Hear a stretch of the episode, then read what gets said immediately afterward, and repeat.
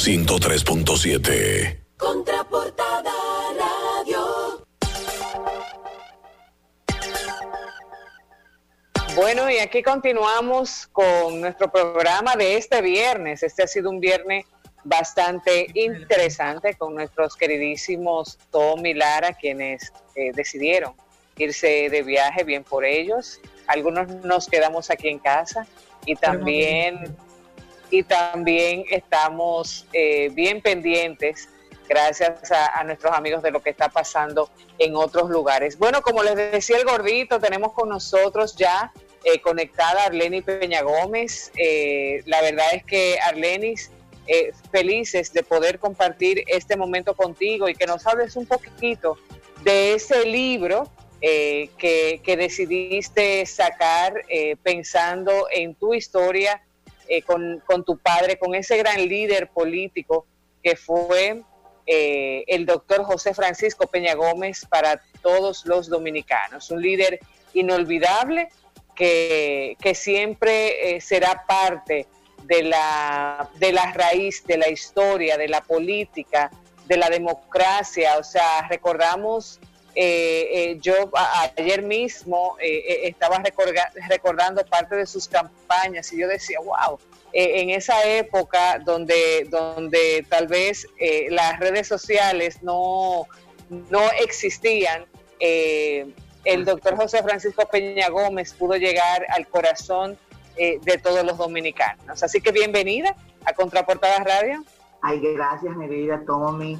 Elvin, Lara, gracias por invitarme. Para mí es un placer estar con ustedes y más dar una de las primicias de, los motivos de mi vida, que ha sido la inspiración del libro de mi padre.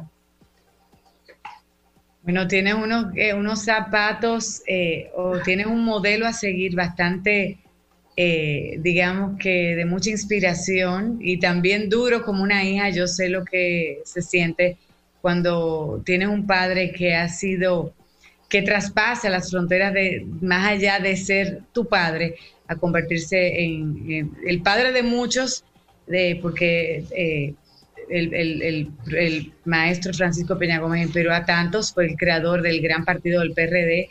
Eh, era, la gente lo seguía con mucho anhelo y con mucha devoción. La verdad es que eh, tenía una capacidad de oratoria impresionante yo lo digo desde experiencia propia, pues mi abuela materna era una fiel simpatizante y seguidora de Francisco Peña Gómez, así es. Ay, qué bueno, qué bueno.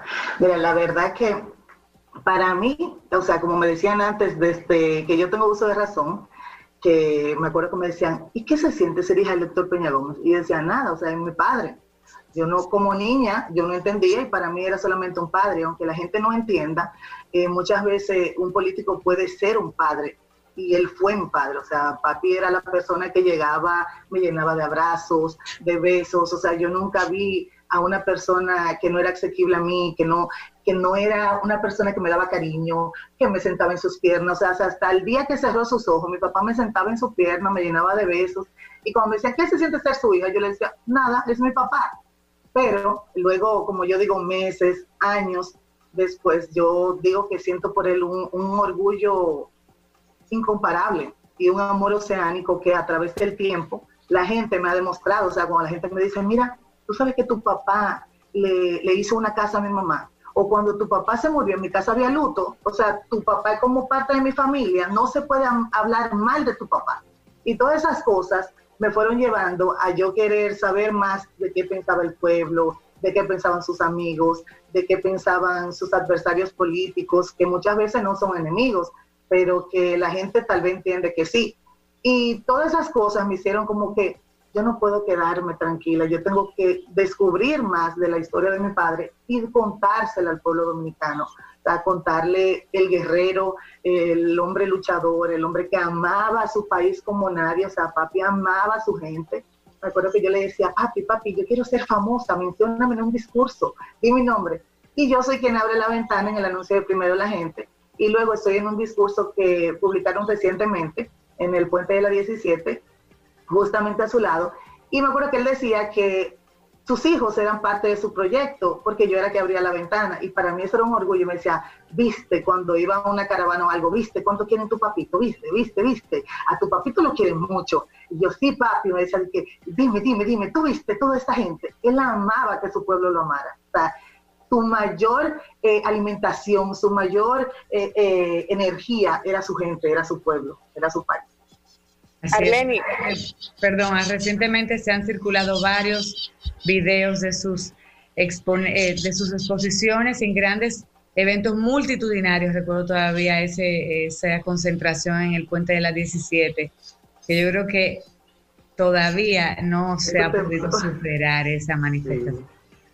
Sí, así es. O sea, eh, mi padre fue el concertador de masas, fue la persona que, que, inspiró al pueblo dominicano, que traspasó la barrera de ser un hombre negro de color y, y lo puso más allá a que eh, las personas pudieran creer en sus sueños, de que la clase humilde pudiera creer que, que sí, que pueden llegar que pueden romper fronteras, fue la persona que no habló de globalización en ese tiempo, que no habló de internalización. O sea, mi papá era la persona que traía sus ideas que veía afuera y la quería experimentar en Santo Domingo. O sea, él veía el Santo Domingo de Europa pequeño, porque en sus viajes todo lo que él veía lo reflejaba en Santo Domingo. Entonces era un hombre visionario de lo que nosotros podíamos tener. O sea, en ese tiempo mi papá hablaba de, de los árboles, hablaba de, del medio ambiente, cuando eso era tal vez un tabú aquí.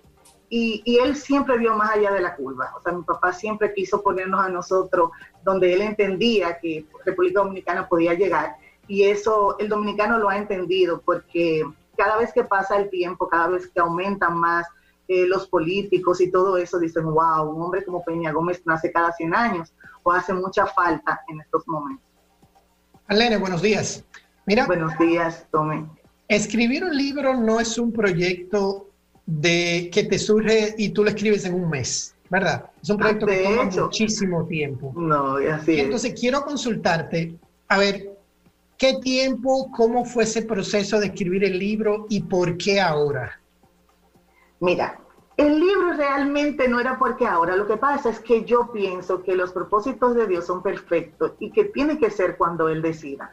Mi libro yo tengo, cuando mi papá se murió, yo empecé a escribir el libro, creo que la primera entrevista se la hice a don Pepín Corripio y se la hice en el 2007. Y luego yo seguí haciendo entrevistas, o sea, estamos hablando de que yo tengo muchísimos años escribiendo. Me paré, niña al fin en ese momento, que quería algo, pero no entendía qué era o a qué la vida me estaba guiando. Y me di cuenta, como yo digo eh, luego en el libro, que él me fue guiando hacia lo que él quería que yo hiciera sea, yo empecé entrevistando a sus amigos y luego después llegaban gente del pueblo y yo la grababa y no le decía, después le decía, lo puedo publicar, porque eran cosas naturales que surgían. Entonces, no, no, no es cosa de un día, no es hablar de un líder de esa magnitud donde tiene de todo tipo de personas, tampoco es fácil. Eh, yo fui eh, creando momentos, fui coleccionando entrevistas, de hecho, ahí están eh, de Camps, que se la hice muchísimo antes, hace como 10 años, eh, casi dos horas de Camps hablando de la amistad, de cómo lo conoce, eh, Fello está eh, Martín Torrijos de Nicaragua, está eh, Rubén Berríos, el expresidente de España, Leonel Fernández, inclusive pedí una cita y él va a salir, si Dios quiere, en nuestro libro, porque son amigos, adversarios políticos y realmente sí me ha llevado tiempo porque plasmar todo eso, hacer que ese sentir de ellos eh, se alinee con lo mío, porque realmente yo no quiero cambiarle nada. O sea, yo voy a hablar de la hija y ellos van a hablar del amigo, van a hablar del, del líder, van a hablar del político, van a hablar del ser humano. Es un libro completo, porque no es Arlene que está escribiendo de su papá. Yo estoy contando mi versión de mi padre, pero ellos están contando la versión de su amigo, otros cuentan la versión de su líder, otros cuentan la, versión de su hermano, mis hermanos cuentan la versión de su papá, que posiblemente no, tal vez no era el mío. Exacto. Y, y la gente toda se identifica, pero al final lo curioso del libro es que todos dan con el mismo ser humano. O sea, él era uno. Y yo inclusive decía, wow, pero hay cosas que se repiten, la gente no va a creer que yo lo puse. Me decía, esa es la esencia de él. O sea, él transmitía tanto que todo el mundo dice lo mismo que sentía de él y como que si fuera una secuencia de tú sentarlo a todos juntos y que te hablen del Peña Gómez. Que a mí me marcó mucho de las entrevistas que yo, por ejemplo, al señor Rubén Berríos de Puerto Rico le pregunté que, que me hablara de su amigo y me dijo que algún día se descubrirá la cura del cáncer y que en ese momento dirán, ¿por qué Peña Gómez no existe? Y eso a mí me marcó. O mi libro ha sido un libro de sonrisas, de lágrimas, de, superación, de fortaleza, de motivación, porque hablar de Peña Gómez es hablar de, un sinnúmero de cosas, es hablar de, sacrificios, es hablar de esfuerzo, es hablar de, superación, es hablar de amor, es hablar de, un gran hombre, de un, de un líder que, que todavía en la historia se siente como si fuera ayer que, se había, que, su desaparición fue hace dos días. Entonces realmente ese libro es un libro de enseñanza. Yo digo que mi libro no es un libro, es un libro de historia porque hablar de Peña Gómez hay que hablar de historia. Es un libro de superación porque el que conoce la historia de mi padre va a tener una motivación mucho más grande de decir yo puedo, yo, yo, o sea, no me importan las barreras, si él vino de abajo, si sus padres lo abandonaron y llegó tan lejos, ¿por qué yo no? Entonces también va a ser un libro de referencia, porque cada persona de esa, como Doña Milagro Ortiz, como Hugo Tolentino Díaz, como muchísimas personas, José Miguel eh, Bonetti, que era su amigo, o sea, dentro de sus amigos y toda su gente que está en el libro, te dicen cosas de él que tú dices, wow, y te enseñan. Entonces cada persona te da una motivación, pero te habla de historia porque te habla de fecha. O sea, eh, ellos tienen fechas y te hablan hasta de día. El martes del 1900 tanto, Peña Gómez y yo. Entonces es un libro de historia, es un libro de superación, es un libro de conocer un gran líder, es un libro de que cada quien eh, le va a dar una motivación y un impulso y vas a conocer cosas que no se sabían. De hecho, yo contacté a uno de sus mejores eso te iba a preguntar, Arlene, que si en este proceso de descubrimiento y de investigación, porque me imagino que tuviste que apelar a mucha gente que de pronto, aunque conocías, no tenías... Exacto. Eh, descubriste facetas de tu padre que de pronto eran desconocidas para ti, de cosas que él hizo y no sabías. Eh, ¿Cuáles fueron esas grandes eh, sorpresas y, y, gratificaciones de tú escuchar, así como tú lo has compartido? Pero ¿cuál fue la que más de las entrevistas que más te, te, impactaron? Porque, por ejemplo, don José Miguel Bonetti, que fue su gran amigo y todos saben el cariño, me imagino que ya tú conocías, pero de esas personas que no estaban dentro de tu visibilidad, eh, digamos que constante. Y tú logras eh, acercarte a ellos y te cuentan de pronto una anécdota de tu padre o te cuentan alguna faceta que tú no conocías. ¿Cuáles fueron de esas experiencias? Mira, facetas, yo de verdad no, no te puedo decir, o sea, humildemente, en mi opinión, no, para mí no iba a ser una sorpresa lo que me dijeran. Sí la sorpresa de las cosas que, la magnitud de lo que él hacía en base a lo que yo conocía. O sea, que me digan que el doctor Peña Gómez, o sea, estando en París, le regalaron eh, un par de zapatos y él agarra y se quita lo de él y dice que esos, o sea, le dicen, eh, Peña, doctor, lo votamos. Y él dice, no, para un compañero en Santo Domingo son nuevos. O sea, tú decir, y es verdad que de París tú vas a llevar unos zapatos a un compañero, pero él entendía que sí, que esto era algo que ellos necesitaban y que tal vez para los otros eran algo que no servía, pero para una persona era algo nuevo en sus pies. Entonces esa cosa que tú dices así, wow, qué grandeza, o sea, que no es que te están grabando, no es que tú quieres eh, concertar o, o, o, tener seguidores, no, es algo que te sale a ti que no es por conectar con la gente, Arlene. No, es por, conectar, con la gente.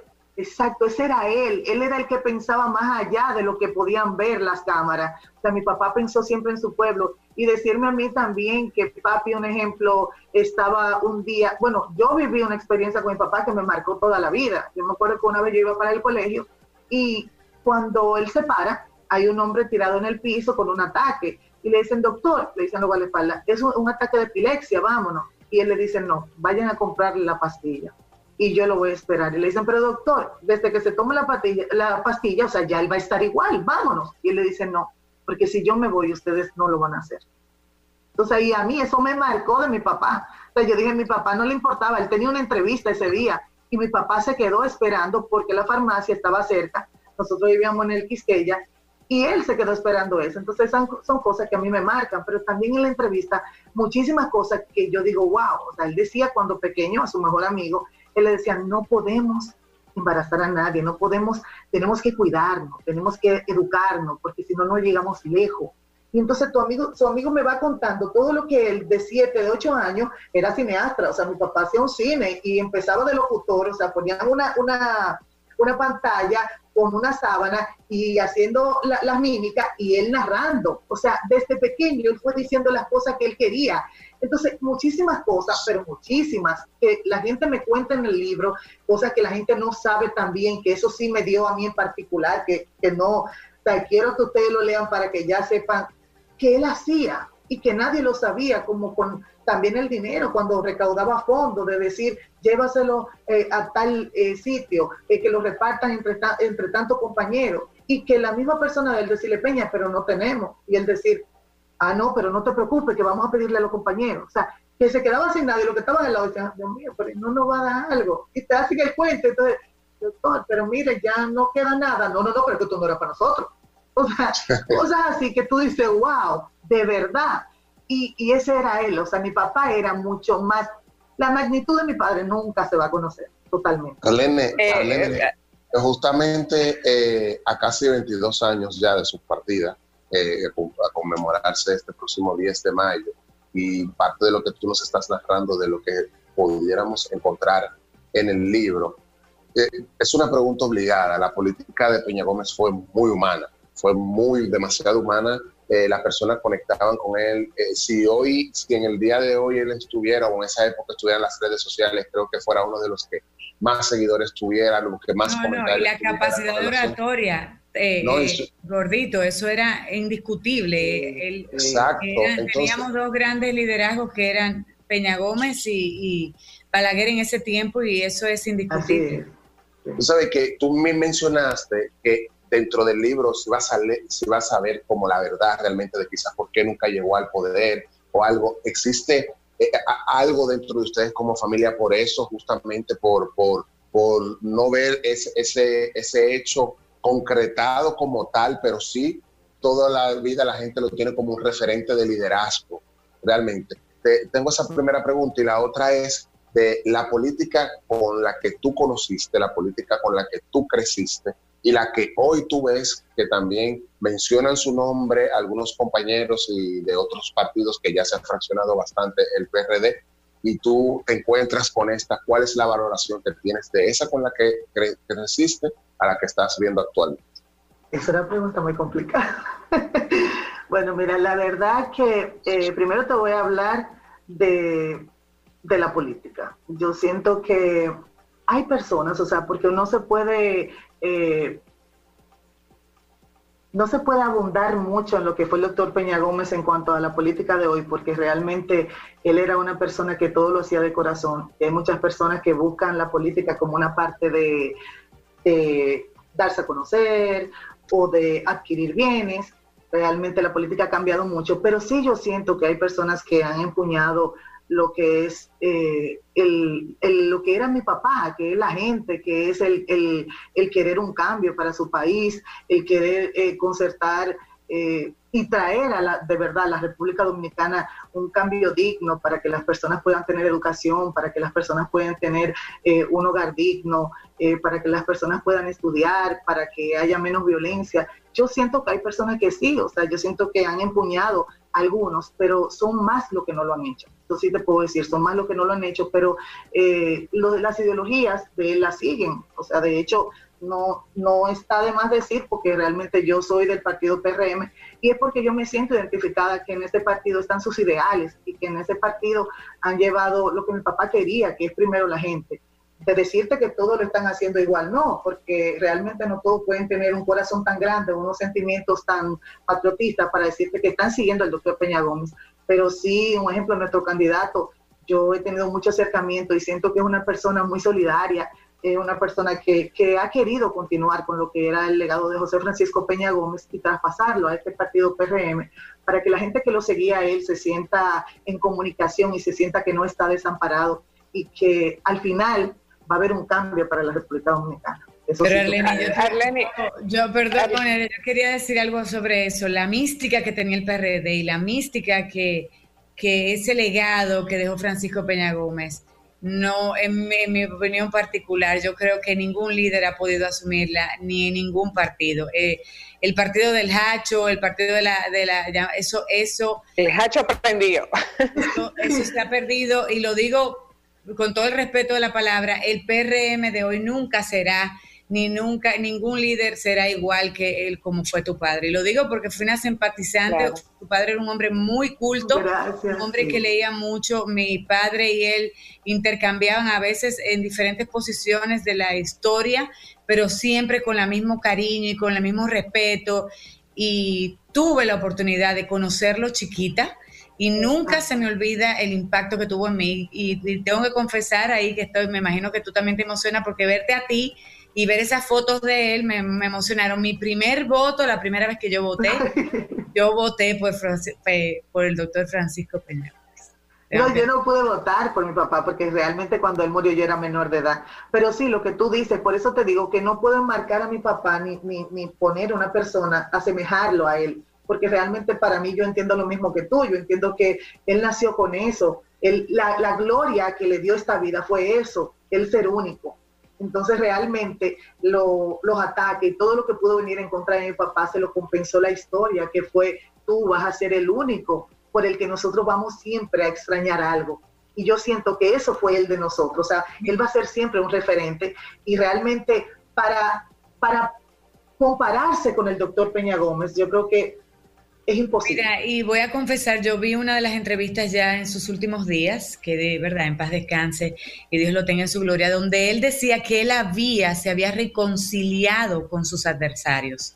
Tenía esa nobleza de reconocer eh, y ojalá poder encontrar esa entrevista, que la puedas ver y que la gente la conozca, porque él logró eh, perdonar a muchos de los que le hicieron muchas cosas eh, no tan agradables ni tan buenas y no, y no guardaba. Yo creo que eso era una de las grandes noblezas que tenía tu padre, que él era un hombre que olvidaba rápido. No, no guardaba rencor en su corazón. Sí, eso le iba a contestar a Kelvin cuando me dijo que si nosotros teníamos algo en contra de que cuando él, que era la otra pregunta que él me hizo. Y te digo, Kelvin, que mira, odiar es no ser hija del doctor Peña O sea, mi papá nos enseñó que todo el mundo, primero, él, mi papá era enfermo, o sea, él se emocionaba cuando él llegaba y me veía en la cocina, un ejemplo, hablando con las, con las muchachas de servicio. Y él me decía, mi hijita, está conversando ahí con tus amigas. O sea, mi papá nunca, nunca en la vida nos enseñó a la desigualdad, pero tampoco nos enseñó a odiar. O sea, cuando yo le decía, papi, tal cuento, o sea, que iba, le decía, papi, oye que me dijeron, tal cosa en el colegio, me decía, mi hijita, no, lo que pasa es que yo soy un político y siempre voy a tener personas que no me quieran. O sea, mi papá nunca me enseñó a odiar Kelvin. Y te lo digo de corazón, o sea, te lo digo de adentro. O sea, yo no sé lo que es odiar. Sí te puedo decir que tal vez yo diga, no, o sea, fulano le hizo tanto daño a mi papá que te juro no tenerle odio, que sería de mí, o sea, yo me sentiría mal, o compartiendo o dándole un abrazo, pero tal vez por lo que yo sienta que en un momento le pudo causar, pero no por dolor ni resentimiento, es como un respeto de que, que tú digas, bueno, yo no voy a hacer tal cosa porque es mala. Eso, pero odio realmente no tengo de nadie, todo lo contrario. Yo siempre he dicho que mi papá llegó tan lejos por, por la masa, o sea, por la clase eh, más desposeída del país, y realmente para mí mi mayor orgullo es contar con ese tipo de gente, o sea, es decir, cuando yo voy a los pueblos, cuando yo voy a los barrios, que digan, tú eres hija de Peñagón, me sienten como que si yo soy hija de una estrella de Hollywood, una cosa, y hasta me dicen, dame un autógrafo o vamos a tirar una foto, y para mí eso es tan emocionante. Y me dicen, ay, pero es tan humilde, y yo lo miro y le digo, ¿y usted cree que yo, si no fuera humilde, represento a Peñagón? Y entonces me dicen, es verdad, porque tu papá venía aquí y se sentaba y hacía tal cosa. Entonces, para mí, eso, o sea, no tiene precio. O sea, que yo siendo hija de un político, al sol de hoy, con 22 años, no puedan hablarme mal de él, ni siquiera sus adversarios, eso nadie lo va a conseguir. Eso lo va a conseguir solamente el que es hijo del doctor Peña Gómez, porque siempre hay algo mal que decir. Y de mi papá te puedo decir, Kelvin, que a diferencia de que yo veo por ahí que un ejemplo le publican en páginas a personas que son, o sea, eh, líderes o que son hijos de, personas políticas, que si ladrón, que si esto, todo lo contrario, lo menos sea, que a mí me pueden decir es qué orgullo, o cuánta falta, o mi líder, o, un hombre como él no, no nacen, o sea, así. Y tú decir que no tenga adversarios, porque inclusive hasta sus adversarios políticos se dieron cuenta que ese Peña Gómez hacía falta y que eso era lo necesario para este país. Arleni, tú sabes que lamentablemente el tiempo a veces en, radio se hace corto y, para mí eh, e, es casi una, una, pregunta obligada. Bueno, tú sabes, eh, ya por lo que hemos hablado, los sentimientos que, tengo con tu papá, que tuve el privilegio de conocerlo, que mi papá y él eh, fueron amigos, bueno, ya esa, esta parte tú, tú, la conoces, pero eh, Peña Gómez, para muchos de nosotros, y hablar de él, y, es algo que nos mueve el sentimiento, de hecho, porque yo creo que Peña Gómez llegó al corazón eh, de cada dominicano. Y recuerdo que cuando él murió, hasta cierto punto la gente eh, sentía como que le debía algo a Peña Gómez, eh, como que él debió haber sido, haber tenido la oportunidad, después de haber luchado tanto, haber tenido la oportunidad de, ser presidente de la República. Sin embargo, yo, creo que eh, él es recordado como si hubiese sido un presidente de la República. De hecho, él vivió y, hizo cosas eh, como presidente de la República.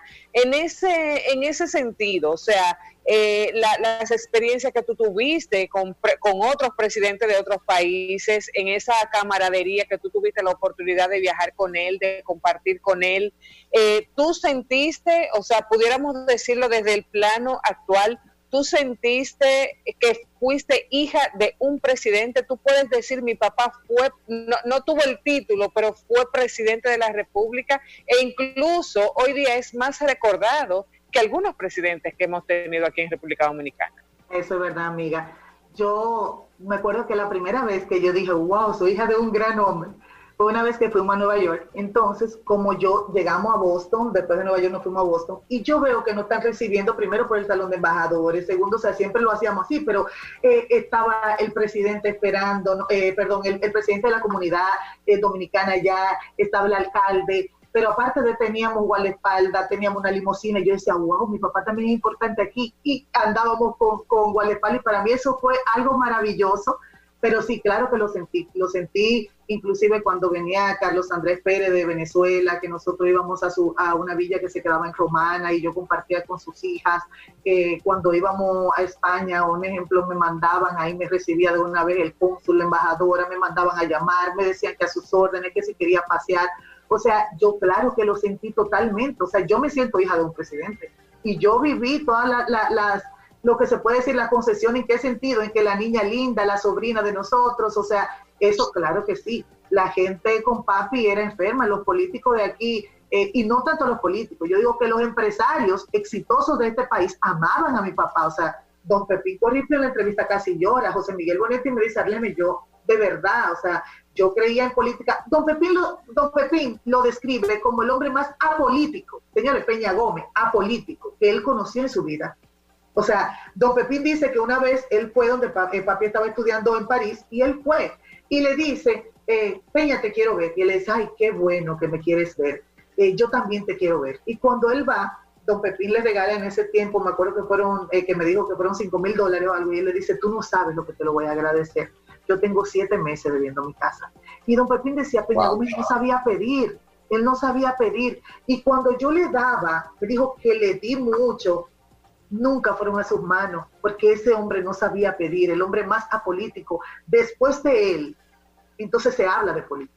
Y tú oír una gente así, de esa categoría, que no tiene por qué resaltarlo, que no tiene por qué tener un cumplimiento con él, y tú oír a un Rubén Berríos, que fue uno de, los, o sea, presidente del, del eh, PRI, y aparte de, de una persona muy importante, oír a Tomás Borges decir que no creía en Dios, y que le había pedido a Dios que sanara al doctor Peña Gómez y que como no lo hizo, no cree en Dios. O sea, Arleni, ya tenemos que, terminar lamentablemente, pero yo te quiero hacer esta última pregunta. ¿Qué es lo que más extrañas de no tener a tu padre cerca? Ay, me diste en el sentimiento su presencia, totalmente sus abrazos, su, su protección, porque yo era la niña más pequeña de él y yo me acuerdo que él me decía, enfermo, me decía, si tu papito se muere, tú te mueres con tu papito. Y realmente, claro que extraño todo eso. O sea, cuando yo estoy en mi papá, eh, tengo un día que es solamente para él y yo lo que más extraño a los padres, cuando tú amas tanto a una persona, pueden pasar mil años y si tu memoria te funciona, siempre va a ser como el primer día. Yo extraño su presencia, claro. Wow, Aldeni, de verdad que yo escribí en el grupo de nosotros que esta entrevista sensibiliza mucho.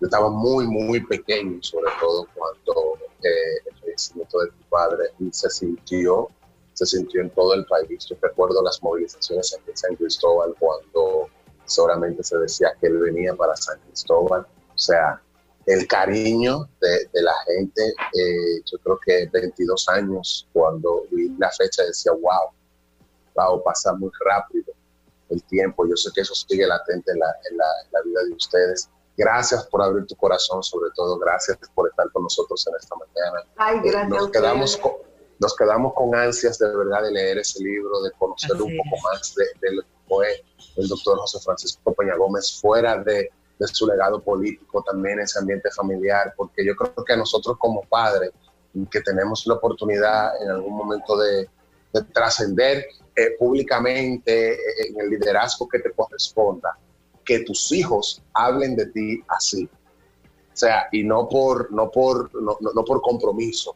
sino desde el corazón, como se nota que tú lo estás haciendo. Yo creo que es el mejor legado y la mejor herencia que se puede dejar en una familia. Y de verdad tú lo has demostrado en tu, en tu hablar en esta mesa. Gracias. Mira, Arlene, aquí todos estamos un poquito llorosos, pero no voy a dejar de pasar la, e, el comentario porque me han escrito algunas personas y me han dicho estoy dando gritos. Eh, con esta entrevista porque también tuvieron el privilegio de conocer a tu papá. Algunos eh, me lo dicen aquí no de cerca, otros sí de cerca y la verdad es que recordar a Peña Gómez eh, de la manera en que tú lo estás recordando y nosotros también en cabina y, lo que Lara, todos aquí hemos expresado. a ustedes como hijos debe de llenarlo de orgullo y, y de abrazar este, ese gran líder que fue eh, su padre. Así que, que la gente está dando grito aquí, señor.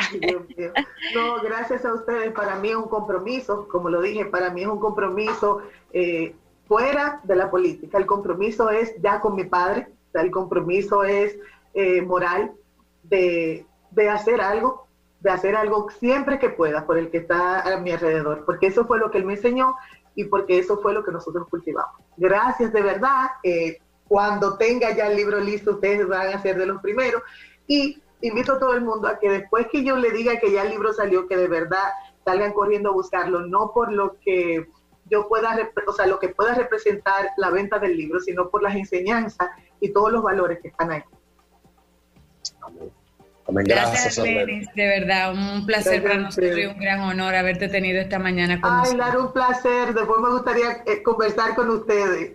Así es. Que tengas un feliz fin de semana y un feliz resto del día. Gracias, gracias a ustedes. Igual. Un abrazo. Bueno, señores, nosotros continuamos a hacer.